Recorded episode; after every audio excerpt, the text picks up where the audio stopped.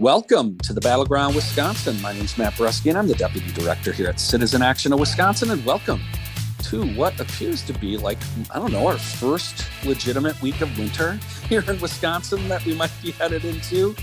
Our days are shorter, but our panel is full, and we have our full panel, which means Claire Zauke, our healthcare director, is with us. Claire, how are you doing? Hi, I'm doing good. Good to be here. Thanks, Matt.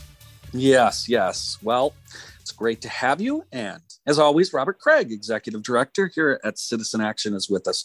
Robert, how are you doing? Doing sure fine. And I hope everyone's enjoying our transition into later fall as opposed to earlier, warmer fall.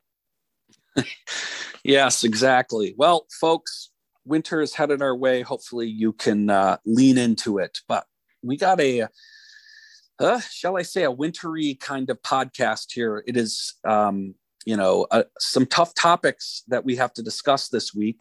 Um, we are going to start the show. We're going to talk a little bit about what's been happening this week with COVID cases. They are on the rise. Um, we're going to continue to talk about the complete um, attack, the attack on our democracy that's occurring both nationally around voting rights and election and all of our democracy uh, structures, but specifically here in Wisconsin. Uh, Gableman testified this week. We'll talk more about that. We are going to talk about the Kyle Rittenhouse trial. It is making global news. Um, and we we are expecting, or it sounds like there could be a verdict as early as Monday or Tuesday of next week. We'll talk a little bit about that.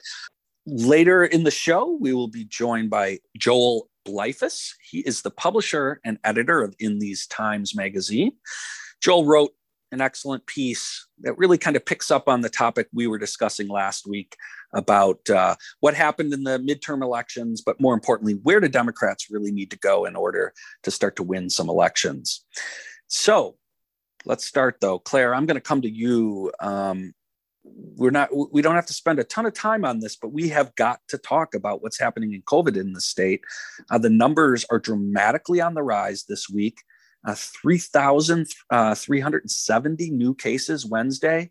And this is the second consecutive day of uh, over 3,000 cases. Um, and just for perspective, folks, that is a case rate that's almost to, it's essentially half of where we were at our peak a year ago, uh, which is shocking given uh, the level of vaccination rates. Uh, Claire, uh, kids are starting to get vaccinated, but this is incredibly troubling and does not seem to bode well uh, as we head into winter. Yes, I continue to remain concerned about where the COVID rates are going, um, even as children become vaccinated, because of course it's going to take a while before um, five year old and up children are vaccinated in mass, um, especially, well, before they even have one shot in mass, um, let alone uh, when they're fully vaccinated and of course that doesn't account for the youngest children who who still remain unvaccinated um, in the state of wisconsin for example um, we haven't had for a while any states that have low or medium level of activity of the virus. Um, the the two st- uh, counties in the state, Madison and Menominee County, that have exceptionally high vaccination rates, are the only counties that have what the state is calling a high level of transmission. Everyone else is either very high or critically high.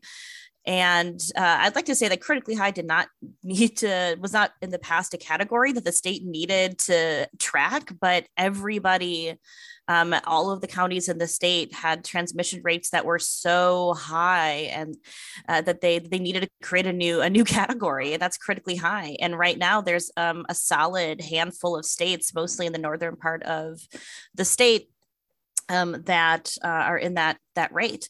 So uh, I'd like to remind folks that you know even if you're vaccinated um, and you live in a place where almost everyone is vaccinated, like in Dane County, for example, um, that vaccinated people, albeit at much much much lower rates, um, still hold the possibility of getting or transmitting the virus. And so um, we need to continue to hold each other accountable for behaving uh, responsibly. Um, and and therefore hope to protect uh, the folks in our our community who aren't vaccinated yet, um, especially those who can't because they're because they're so young. Robert, well, this is very frustrating and really the division in our society and the heedlessness of corporate America and the, Amer- the modern American right are causing this because when you have this level of division among elites, then people don't act well. We obviously are a very herd like species and follow our side. And the science is changing. So, what we're learning is this. Well, first of all, we're learning that it goes up in surges and down. And we got to learn that every time it goes down doesn't mean it's not about to skyrocket again in another, another couple weeks or a month or six weeks or whatever it is. Uh, we've always thought winter was worse because people are more indoors. And we know darn well that indoors is the place where transmission really occurs.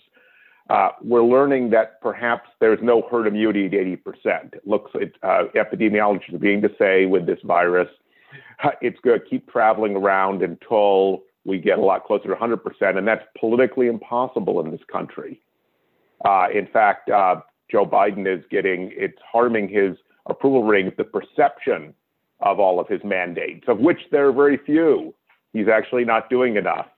I guess you'd make an argument he should do the ones that he hasn't done because he'll get blamed anyway. Like there should be a vaccine mandate for traveling because we're going to have a huge surge around Thanksgiving and Christmas, and news news is reporting record uh, you know travel uh, for Thanksgiving. And news has even stopped saying this is a risk of, of making another COVID spike. I mean, NPR just had a long story this uh, morning, this Thursday morning, and didn't mention any connection there, just talked about whether enough pilots and enough planes.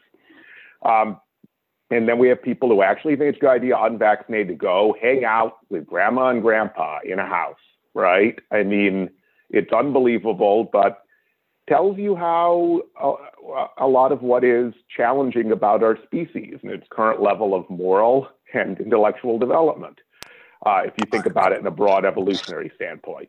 Uh, but then, frankly, we just need to keep winning elections because obviously this all gets worse if the ones who want to deny there's any problem, we've seen uh, a, a, lot of we've seen the the horrible effects of right wing governors like the governor of Texas and governor of Florida uh, are going to make it much much worse and are trying to capitalize on a crisis they are causing. Uh, I guess the other thing we've learned is is that it actually seeps into highly vaccinated areas, so they're not protected partly because there are some people there unvaccinated, and partly because of mobility. People go to Madison, people go to Milwaukee, and they keep it spreading from areas that have lower vaccination rates. And we're a highly mobile society where people move around a lot. So batten so, down the hatches, vote for yourself, but think about how you can persuade others in your network to vaccinate who have not and get them over the hump. It's very important. That's that last point, Robert, I want to close with because um, I think we're in a really rough place. Uh, I was just hearing about Colorado, high vaccination rates, and they're having just huge problems. So the the issue with herd immunity is real. We are likely going to be living with this, folks. Uh, Claire's points are absolutely uh, important. Remember, continue to protect yourself, continue to protect others in our community. Uh, but uh, Robert's right. We need to continue to have the conversations um, from you know a place of humanity to folks who are not vaccinated and still open and try to get as many people vaccinated as possible.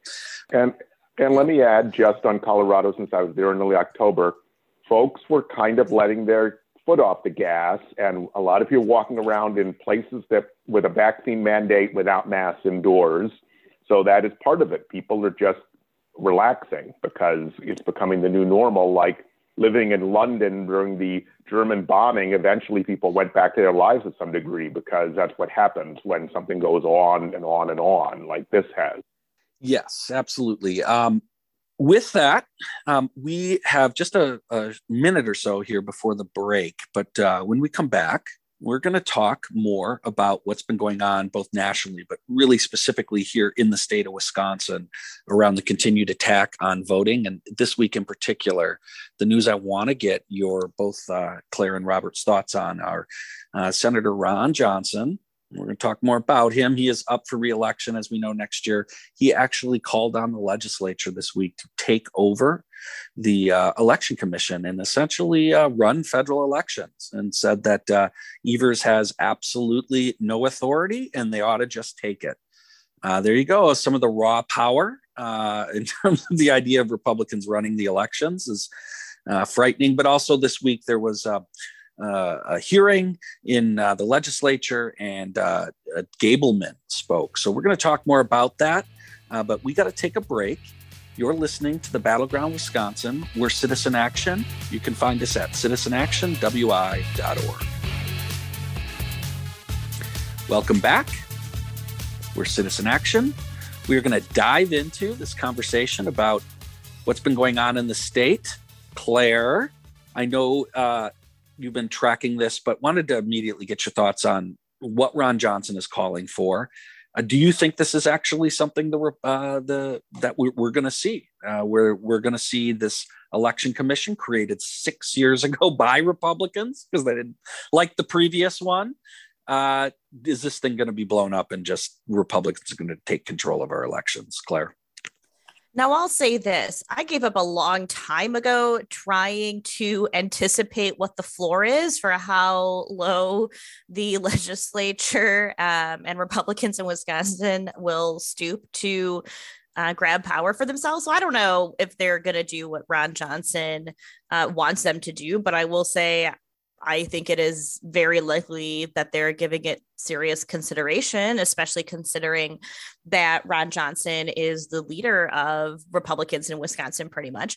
Um, I also think it is not remotely suspicious that he is suddenly showing an interest in Wisconsin's GOP led legislature taking control of elections the year before he runs for reelection um, or not. I suppose he hasn't announced it, but this bit of news here would seem to me that he is uh, leading towards running for reelection.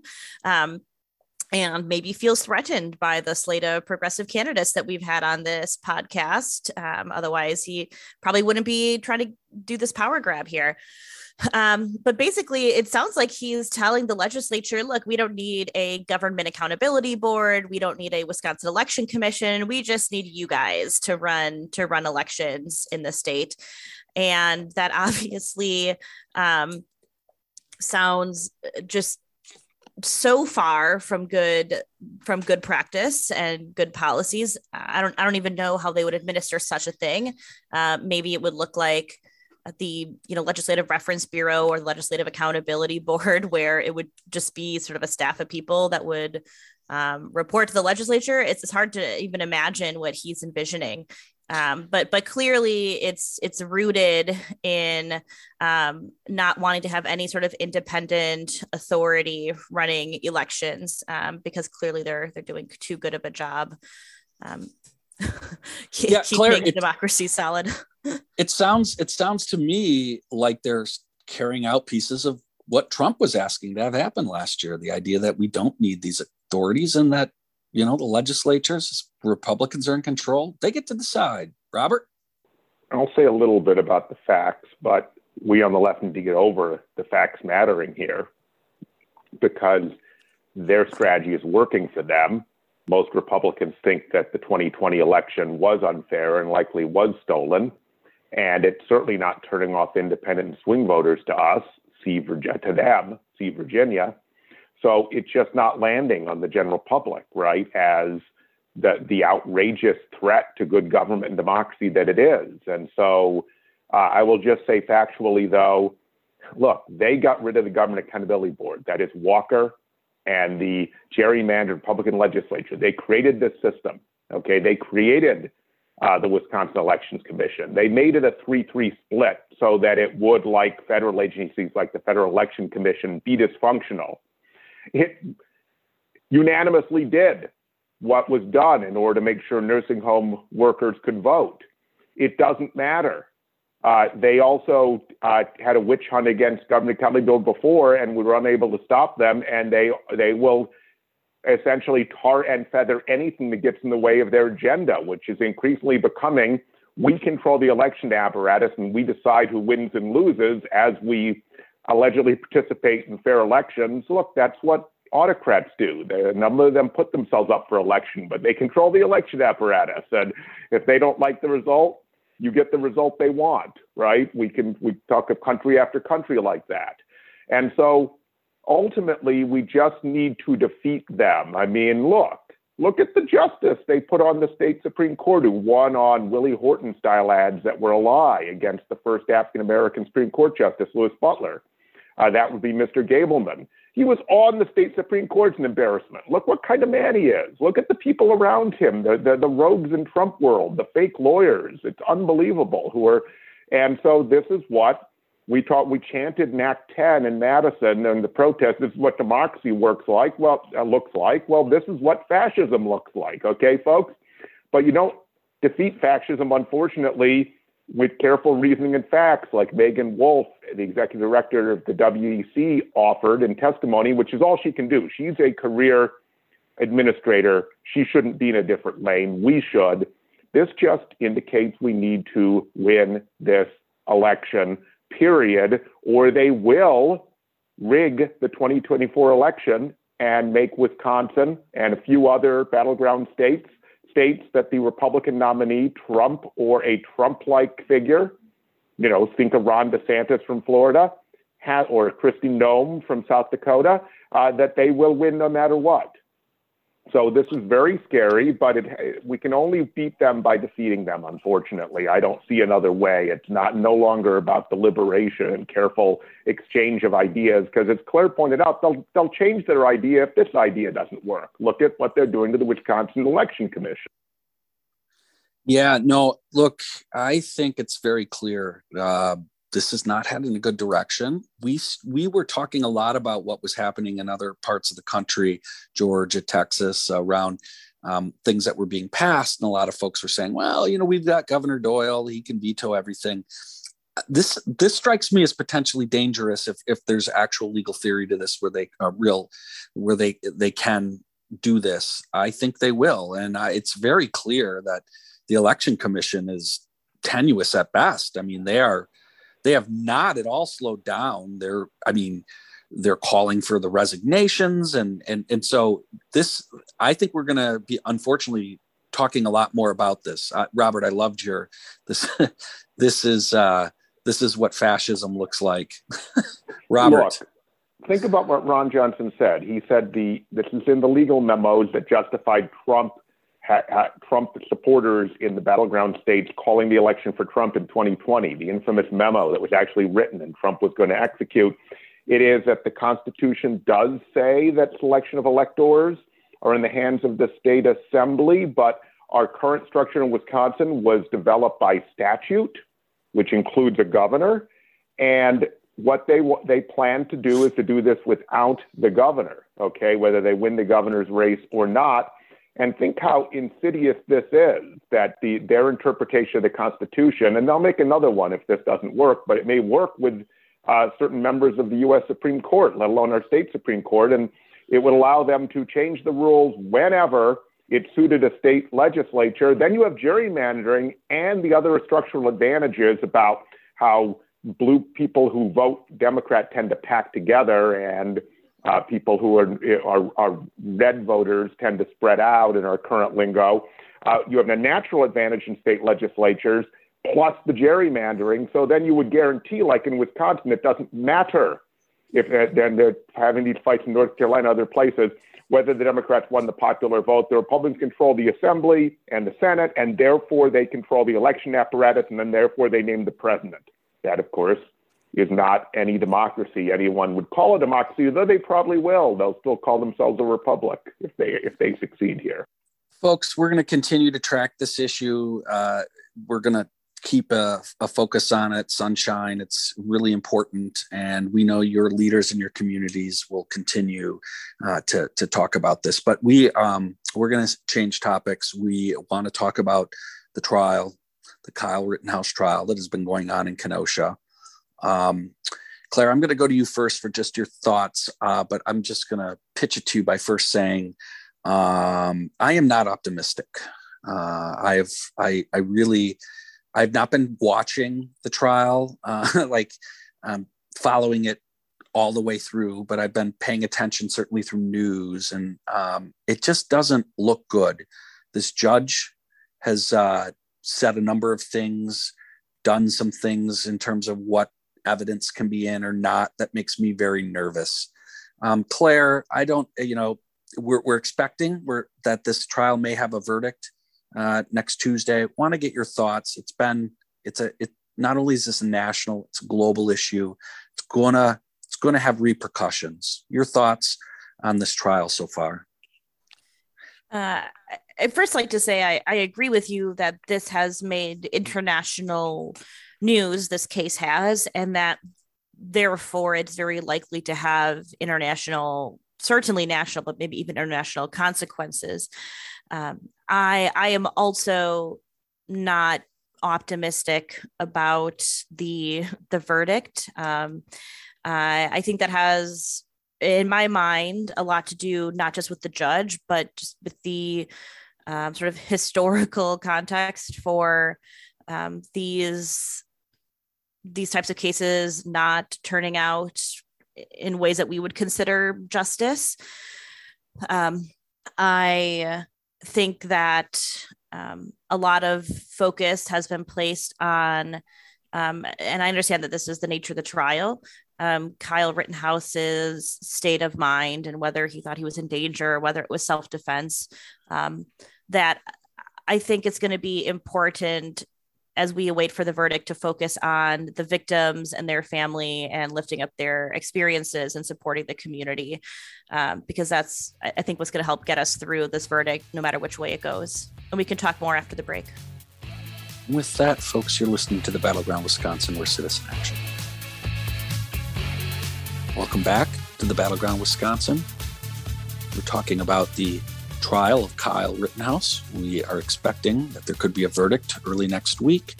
Claire gave her initial comments. Robert, want to give you an opportunity, and uh, we can go back and forth on this. But uh, Robert, your your thoughts on the trial so far?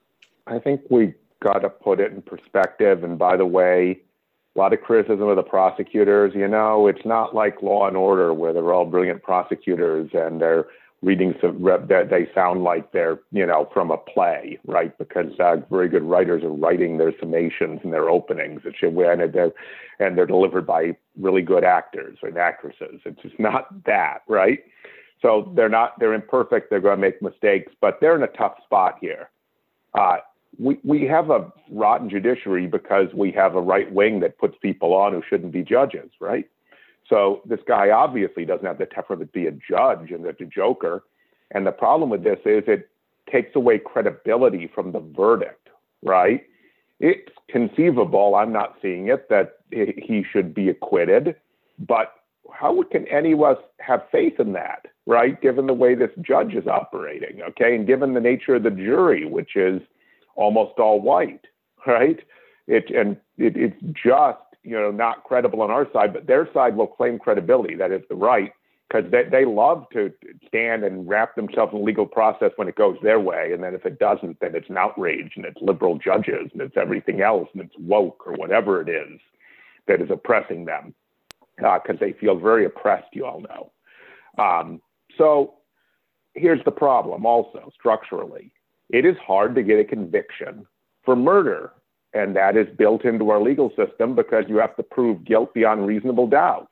So this is a terrible way to get social and racial justice, right? In other words, it's entirely possible that he did a heinous thing, but given the, the murkiness of the evidence, uh, that he should be acquitted. But since we put everything in these trials, it gives, makes them do something for our society that they're not equipped to do. It's actually not supposed to be about solving our social problems and reforming our society. It's supposed to be deciding the guilt or innocence according to the law for one person, right? In an instance. Another thing is we've created this murkiness because of right wing policy and the NRA. I mean, we have a system where it, you can have open carry and you can just waltz around as a self declared militia in the middle of a chaotic situation. And then and then your, your defense is, I felt threatened. Well, yeah, you went into people's space when they were very upset about something terrible that happened in their opinion. and uh, and brandish your gun and march around and got into conflict, and then you felt threatened. Well, you know, let, if some Bears fans decide to go to uh, Lambeau Field with open carry guns, which actually wouldn't be allowed in Lambeau Field, but who knows? Maybe that's coming, and just kept, you know, going in the midst of Packer fans with their guns and getting into conflict then they might feel threatened at some point. Would they then justified in, in slaughtering some Packer fans? That is what this is like. And so the whole thing is so farcical and so tragic uh, that, and it, we know it's going to happen when when there's an explosion on our side, people who want real racial justice in the society. The other side actually uses that to build their base. See, see how scary they are. And there was a memo out that was leaked from the Claremont Institute, one of the major right wing, far right wing think tanks that's pushing the legal strategy, that they plan to win the 2024 elections. They claim that there'll be Black Lives Matter rioting when Biden, if, when Biden loses, and then they're going to use county sheriffs, think about Kenosha County Sheriff here, and the militias, and uh, armed militias to come in and win the battle on the streets and, and seize power at the national level. That's what the memo says, folks. Look, I, you know, I, I think the biggest problem is when the public perceives there's a finger on justice, that it's not fair. Um, you see this, Robert. You mentioned that the the prosecutor, you know, and if this isn't TV, this is reality. Well, you know, the reality that a prosecutor might be inexperienced or not top level and can be completely outgunned by, uh, and we know this wealth or money or privilege always uh, has benefited uh, certain certain folks. I, the thing that I find most frustrating is you mentioned it. This idea about you, you bring a gun into the situation. Nobody else, you know, it, it, it nobody else shot at them. There was no threat. And You know, sometimes and sometimes, right, like the proper response is, yeah, you might have been in a situation where you're going to get beat up a little bit right? But that doesn't give you an excuse to kill people right? And it just seems like somehow because you're you have a gun that somehow anyone who approaches you needs to play at that field and your sense of feeling threatened means you get to fire a gun. Just seems seems wrong on its face and i think most people get that and that's why i think we're, we're going to have a lot of outrage um, over this. But um, i want to wrap this up on this other than just to say like i think the most the, the scariest thing is if this trial was is essentially a mistrial with prejudice that there won't be a retrial and that would be um, it would be devastating and terrible. But folks again um, we're going to be involved in any any response. Uh, certainly claire centered this very early on. No matter what happens we want to be there to support the community support the victims and make sure that um, that's where where we are. So with that, we are going to change topics. In fact, we're really fortunate. We have a special guest. We are really happy to welcome Joel Bleifuss. And Joel is the publisher and editor of In These Times magazine. Joel, thanks for joining us. Good to be here. So, we have Joel with us because we wanted to continue our conversation we had last week where we debriefed uh, the midterm elections, but mostly looked forward as to really what is the what is the plan? Like what is the successful way to succeed? And um, joel wrote this amazing article uh, that really was precise and to the point uh, about sort of what we were talking about this idea that these corporate democrats that don't really lean into sort of bread and butter issues um, are not the future. And it's actually probably a pathway to sure ruin. And we really need to lean into these progressive values. Uh, joel uh, tell us more about what your analysis is and a little bit about what you wrote uh, in this uh, uh great article. Well, I came across this pretty fascinating study called Factory Towns by a Democratic strategist in Iowa.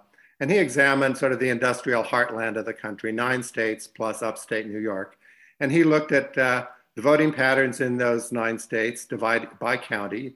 Uh, and then he looked at the economic history of those counties and he discovered that, uh, perhaps to no surprise, that in those counties that suffered a huge manufacturing job loss, uh, the Republicans, uh, beginning in 2016 with Trump, saw a huge increase of votes, with former Obama voters switching to Trump between 2008 and 2012 and 2016 when he was uh, elected. And, and I, I think that th- this sort of the Obama Trump voter is a crucial part of the electorate that's been, uh, I, I, think, sort of treated poorly and not given uh, the attention it deserves by uh, the Democratic political establishment, which has been sort of catering to uh, a, a, future that uh, is sort of high tech, uh, trade, free trade, sort of pandering to a, a, certain class of people that are not the people along the Wisconsin River who are the paper mills have uh, disappeared and they're out of work and they're wondering why has society let them down.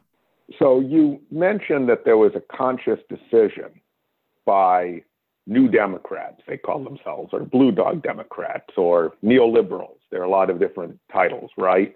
Mm-hmm. Coming out of the 70s and 80s, um, and really with the Bill Clinton administration and had much influence in the Obama administration as well. He was trying to push through TPP, the Trans Pacific Partnership Treaty, at the very end. People don't realize that. He's now acting more like progressive hero. I wish he acted more like that as president. Um, but I just say they made this decision. And when Clinton ran in 1992, he promised that all the transition caused by these uh, corporate trade treaties, they're not they're called free trade, but they're rigged trade on behalf of pharmaceutical companies and many others. And, and, it's their quest for cheap labor, which of course undermines all of these American workers in these factory towns, right? That was promised, and that's why Robert Reich was here, that we would do a transition where we would make them whole and get them better jobs and better career paths. And that part wasn't done because austerity took over, right? And and what they call neoliberal economics. That we followed what Lloyd Bentsen, the Treasury Secretary, and uh, what the Fed wanted to do, right? And so, and and not and didn't do what was promised, and that's why uh, Robert Reich left the administration after the first uh, four years. Uh, he was the, supposed to be the progressive voice. He was the more progressive voice there that Obama had in his administration, uh, to Clinton's credit. But then that he wasn't listened to, even though they were close friends from uh, Oxford days, is not to his credit. But it had the obvious result. It was undercutting labor as well, right, Joel? In other words, labor was the core Democratic ally, but that we allowed the labor movement to be savaged and undermined by this and by other things, by a lot of distortion of federal labor law that made a, a protection racket for non-union employers more than something that guaranteed the right of workers to form unions when they wanted to union. And the Democrats and never got, followed up. Right. And, exactly. And so I know we're, we're getting to break, so we're going to take a little break. But I just say uh, to form the question for after the break.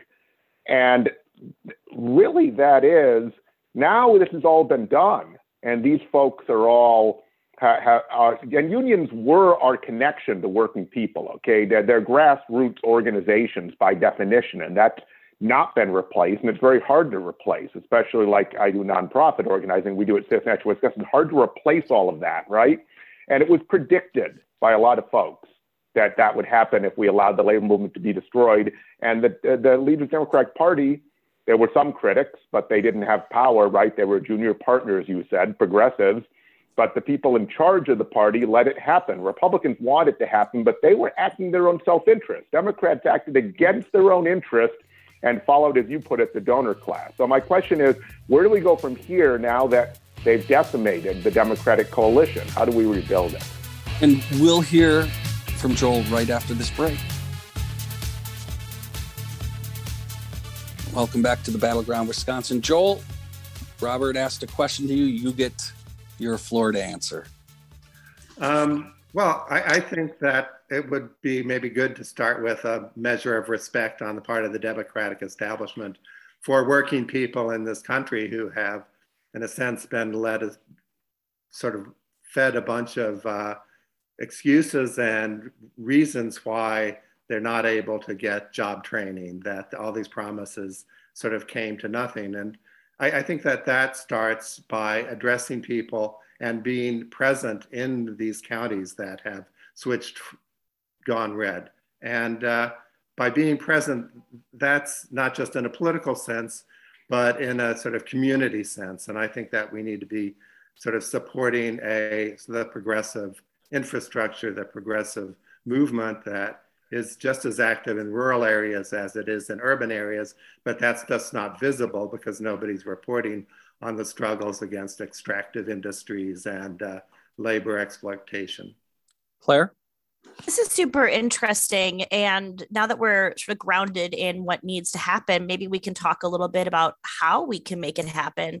So, in your research into these studies and writing on this topic, have you come across any advice or best practices for how Democrats could better connect with this population of folks? Well, I, I don't think it's it's rocket science. I think it's basically speaking to people's needs and where they are at the moment and, and not uh, and doing so with a certain amount of openness and not demonizing people for how they voted at one point in one election. I think there's a certain intolerance, at least on the part of parts of the left, that that should be checked. Maybe more specifically, I think that the uh, political organizations, the political parties should put a real effort into having a presence in these red towns and these red counties uh, it, it, you need to start somewhere and you can't abandon a whole swath of the country uh, to uh, sort of right wing forces because you're not willing to engage. And so I think a, a big part of that is, and this is what I think Citizen Action Wisconsin is doing, is getting in touch with people and uh, sort of raising a, a, battle cry. Completely right that um, we need to replace what was lost, which is real connections to working folks, respect for them, and real relationship, right? You have to be in those communities and bridging the gaps, right? And understanding how you can build support for things that we know are in their economic interest, but they're currently, for la- because of the vacuum, being attracted to the cultural politics of the right because they're angry and understandably so. Um, I don't know if you've seen it, um, there is a in, interesting analysis getting a lot of attention among people's action leaders nationally, affiliate directors like me the, and, the, and the national staff, that was done by the Center on uh, Working Class Politics at Princeton with YouGov, the opinion poll, and with Jacobin Magazine, an ally of In These Times Magazine. And it, it studied what is the best candidate, profiles of candidates with working class voters, right? And what it found is, interestingly, it had you know, bad news for Republicans in that that isn't the, the, this kind of culture war right wing uh, politician is not the best if tested against other alternatives.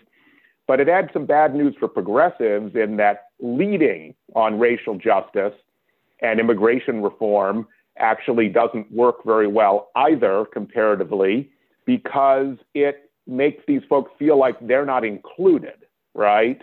And this is not uh, before I know some members of our circle might be triggered by that. Uh, you know, anti-racist uh, writers like uh, Ibram X. Kendi, like Heather McGhee, uh, great strategists like uh, Ian Haney Lopez, all say we need to stop making white folks feel like we're taking something away from them because we don't need to take anything away from working class white folks to create racial justice. It can all come from the top 0.1% that have taken all the resources. And so we're hurting ourselves if we create that impression. So I'd say it's an analogy, it's inclusion, right? In other words, we're not trying to, if, it's a, if the metaphor is a Thanksgiving table, we're not trying to kick Uncle Joe out of the, uh, out of the uh, off the Thanksgiving table because he's a loudmouth white guy. We're trying to include a whole lot of people who weren't invited before, right? But what they found in this study, and I want your comments on this, Joel, the most effective profile is someone who leads on bread and butter issues that, that, that raise all boats. But then they can talk about the racial justice and immigrant rights justice parts of that as long as the white folks feel included. So the Bernie Sanders profile is the most popular profile, and that is contra the whole Democratic Party establishment view that we have to re- run these Republican lights in purple districts to win.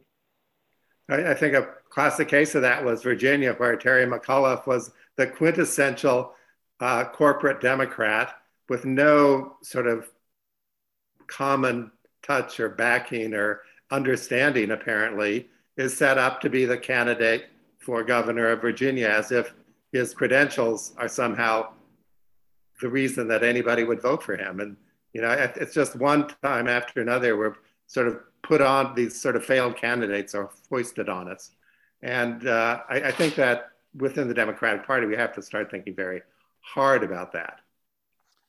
You know, we think the U.S. Senate race here in Wisconsin is very critical in this broader context.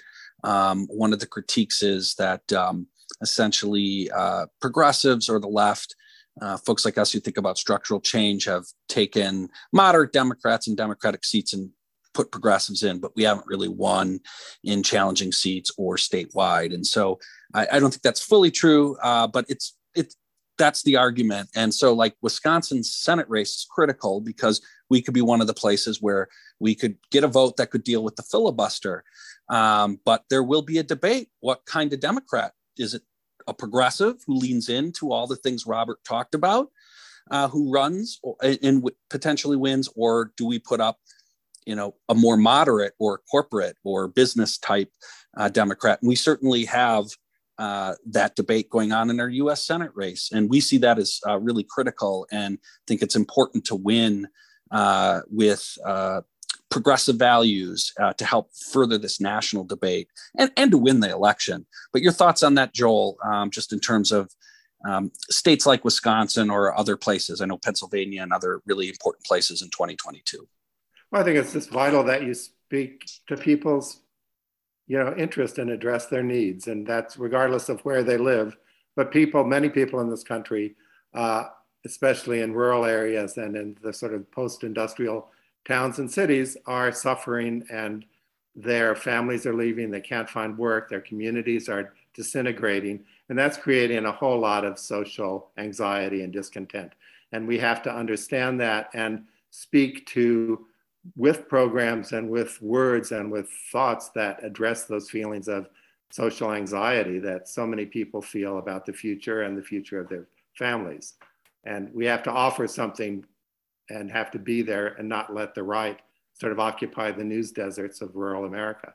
Joel, what one thing before uh, we go, I want to that I also think is super important. Um, you mentioned before is being being in these areas, being in these rural areas, and not only for organizations like us, and we are actively trying to build membership and organization and uh, in these areas, but also for the media and for journalism. And I'd love for you to talk more about. We think in these times is uh, just doing absolutely critical work right now and in, in trying to focus on rural areas and you know we're thrilled with the wisconsin idea project and how not only the stuff get published in your amazing magazine, but it's getting into the mainstream media. It's getting into all different sources, uh, and it's uh, extraordinarily effective. Please let our listeners know more about. Um, you just doing amazing work. For people active in their communities around the country, um, especially in rural areas and small towns, there are many progressive people who are doing things and fighting the good fight, and their struggles and their sort of issues are overlooked by the mainstream media. And therefore, it's hard for them to gain traction both at the state level and at the county level. And it's very important that their work, their efforts be sort of part of the political landscape. And it's only part of the political landscape if people see it and hear about it. And so that's, I mean, sort of the philosophy behind the Wisconsin idea is that we have to give voice and give, uh, let people know what what's going on in the rural and small town areas of this uh, state, Wisconsin in particular, and you know other states perhaps in the future. It's you know we have to be working and thinking at the county and state level. And let me just remind our listeners, because we, we've had it on Battleground Wisconsin, but this is a rural reporting project in Wisconsin led by In These Times Magazine and other allies like Real TV, for example, that, um, that really does in depth local reporting, and it's done a lot of great reporting, and it's being picked up and appearing in a lot of rural papers and increasingly in some some some larger papers as well. So it's and that then you talked about the news desert, Joel. So you're trying to prove case with this that we could do this all over the country, and actually we need to start giving uh, deeper ideas and, and progressive ideas to rural folks through their voices and through reporters who understand their communities and, and are from there because these are folks who are active in their communities. They know everybody. They know Trump voters. They're not coming in from the outside, but they have cred and that we have to sort of support them in their arguments that they're making among their friends and neighbors. Okay. And folks, listen, great journalism like this just doesn't happen. Uh, we have to support in these times. Please subscribe, donate, uh, go online. Uh, it's a very, very important, uh, important work. Uh, but with that, we have got to wrap up this podcast. Joel, we want to thank you so much for joining us and talking to us. Oh, great to be here. With that, folks, we're going to wrap up this podcast. We want to thank our producer, Brian Wildridge, who makes it happen every week. And we'll see you next week here at the Battleground, Wisconsin.